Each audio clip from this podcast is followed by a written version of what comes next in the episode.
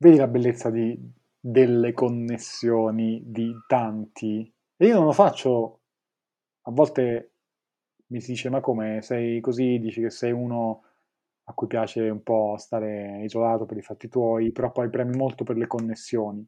Per me non è per niente connessione della persona, della, della parte, come dire, del, del tutta l'aura che c'è attorno alla persona, ma del nucleo. E quindi è la connessione del contenuto.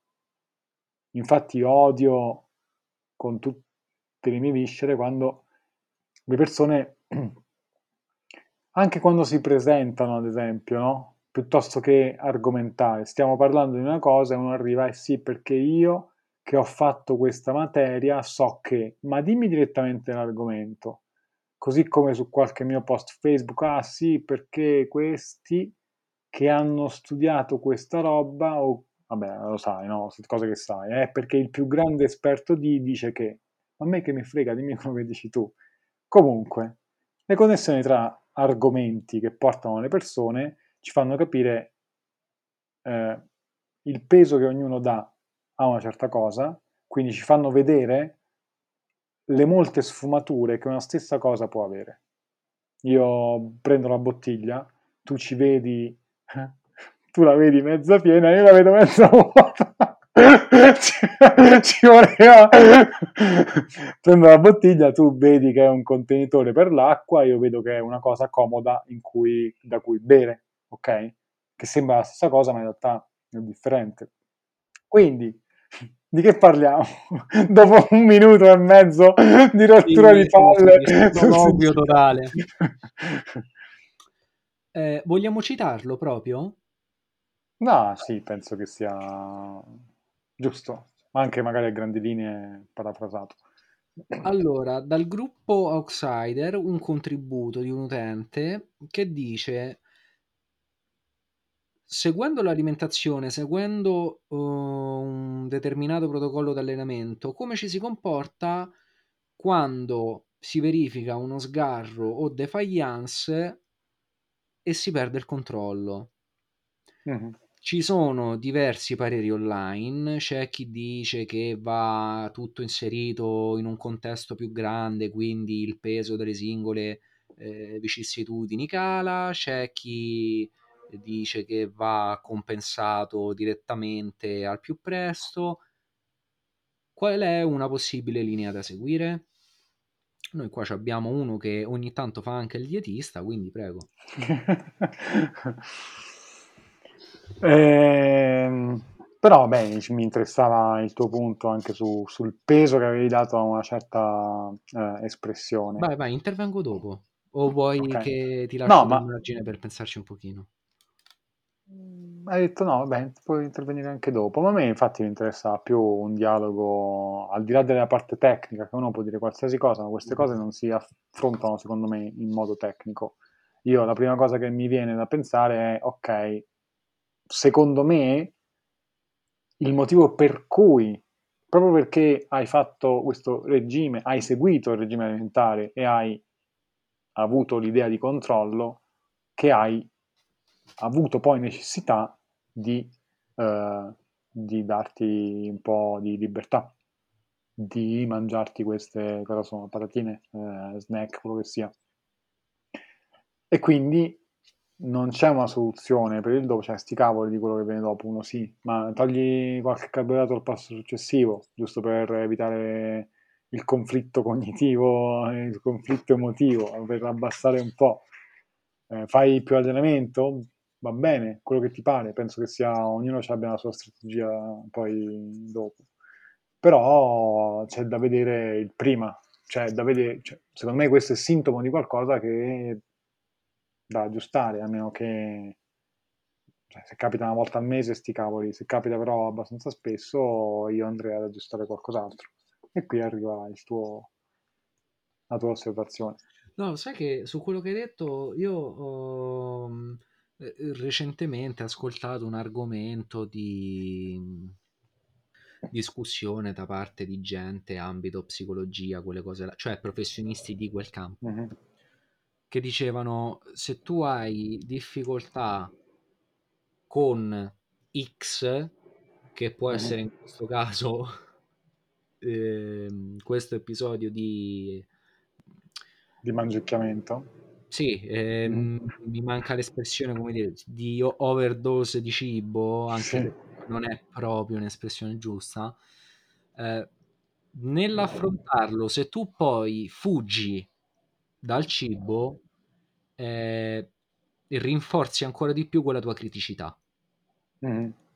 Ci ho riflettuto sopra.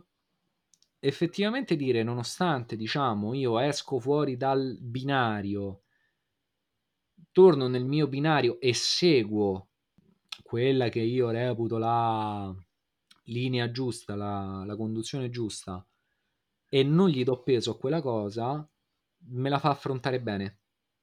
Ok? Eh, Certo. è come il famoso non pensare all'elefante bianco, no? E, e tu pensando, alle, nominandoti l'elefante bianco ti sposta l'attenzione proprio su quella cosa là e tu non riesci a non pensarci più. Per quanto riguarda le varie possibilità a livello tecnico, abbiamo detto non ne discutiamo a livello tecnico, su quello su cui mi ero soffermato io era eh, la frase ma ogni tanto il controllo si perde. Che cosa ti fa credere che tu hai il controllo? Capito Questo è un tema dire? molto interessante. Premesso che, eh, frase che io ho ribadito più volte all'interno del podcast, per come la vedo io, tu contro te stesso perdi sempre. Il corpo non è totalmente soggetto alla volontà ra- ra- razionale, possiamo dire così, o Sì, cosciente. sì, sì. Cosciente, ok? Anzi, al contrario, ci sono dei meccanismi che poi, quando entra in gioco la necessità, scavalcano totalmente la, la volontà, la coscienza per come noi la intendiamo, cioè la voglia di. Ok? Mhm. Ehm, cosa ti fa credere che il corpo, essendo strutturato su determinati meccanismi, eh, vivendo con determinati bisogni, sia alla mercé della tua volontà di, do- di voler mh, intraprendere un, compor- un certo comportamento, sia alla mercé di atteggiamenti che tu decidi volontariamente di seguire? Mm, questo dico io. Mm. In Eh, realtà il controllo non ce l'hai mai. E tu mi parlavi di illusione del controllo, no? Sicuramente ci sarà lo start-upper che, che ha scritto il libro, vai raccontaci, dacci un po' di, di contesto. No, no, cioè l'illusione del controllo è tutta...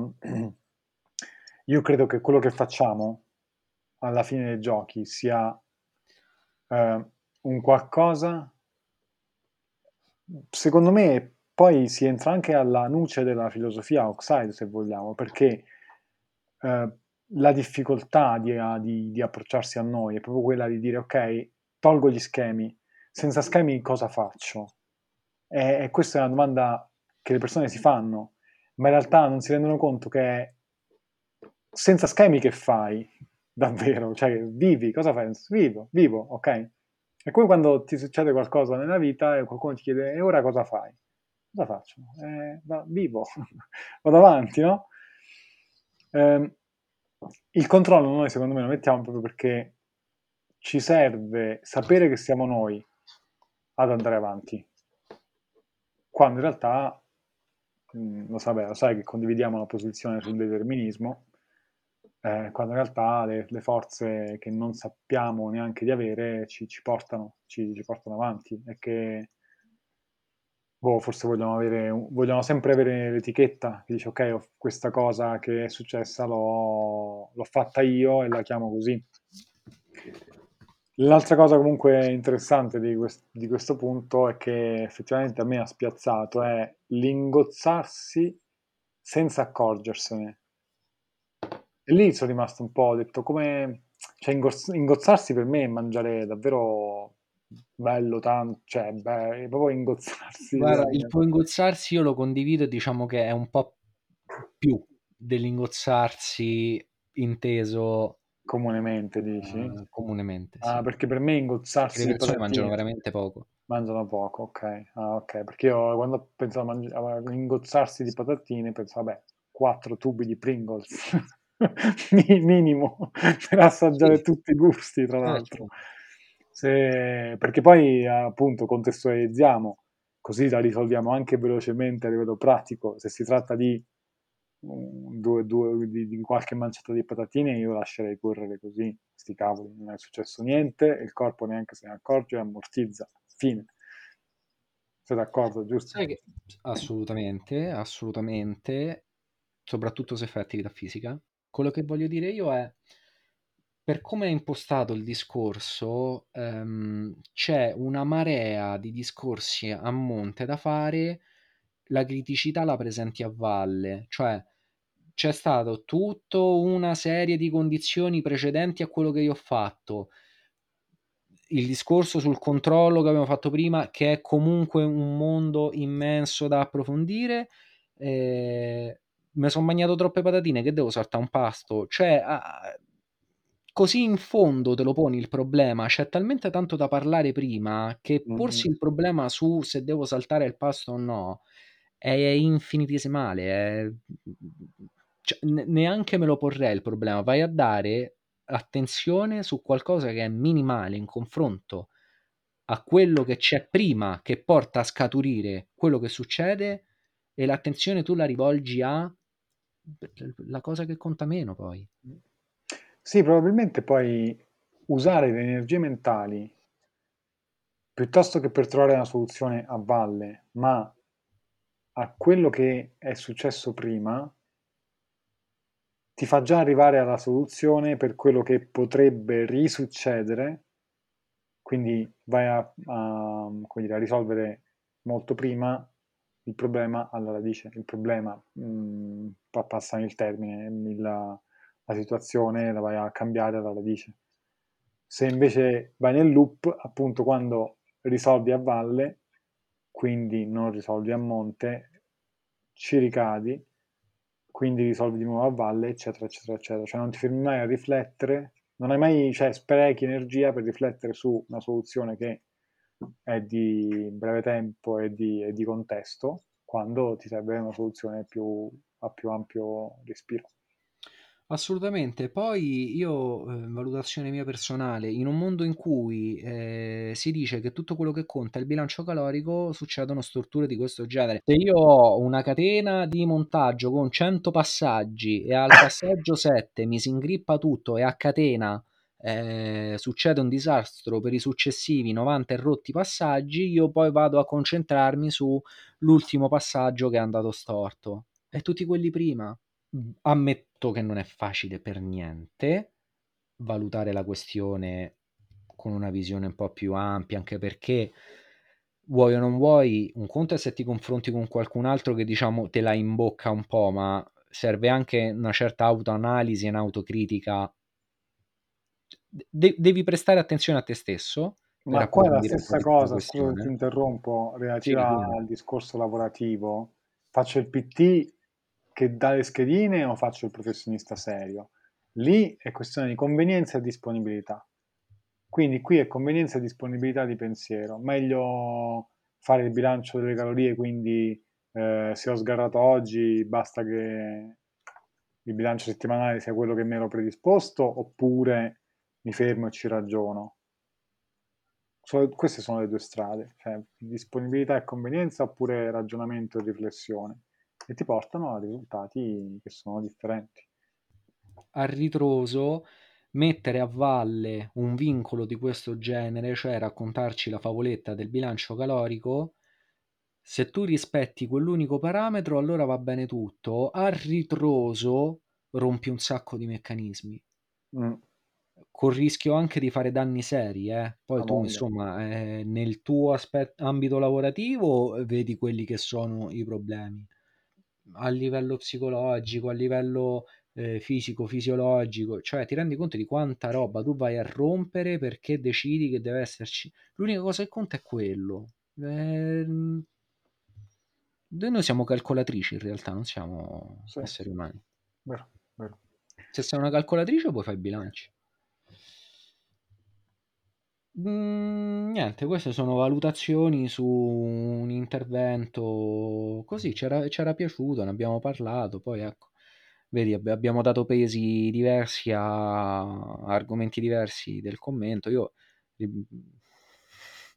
Oppure mangia di ste patatine.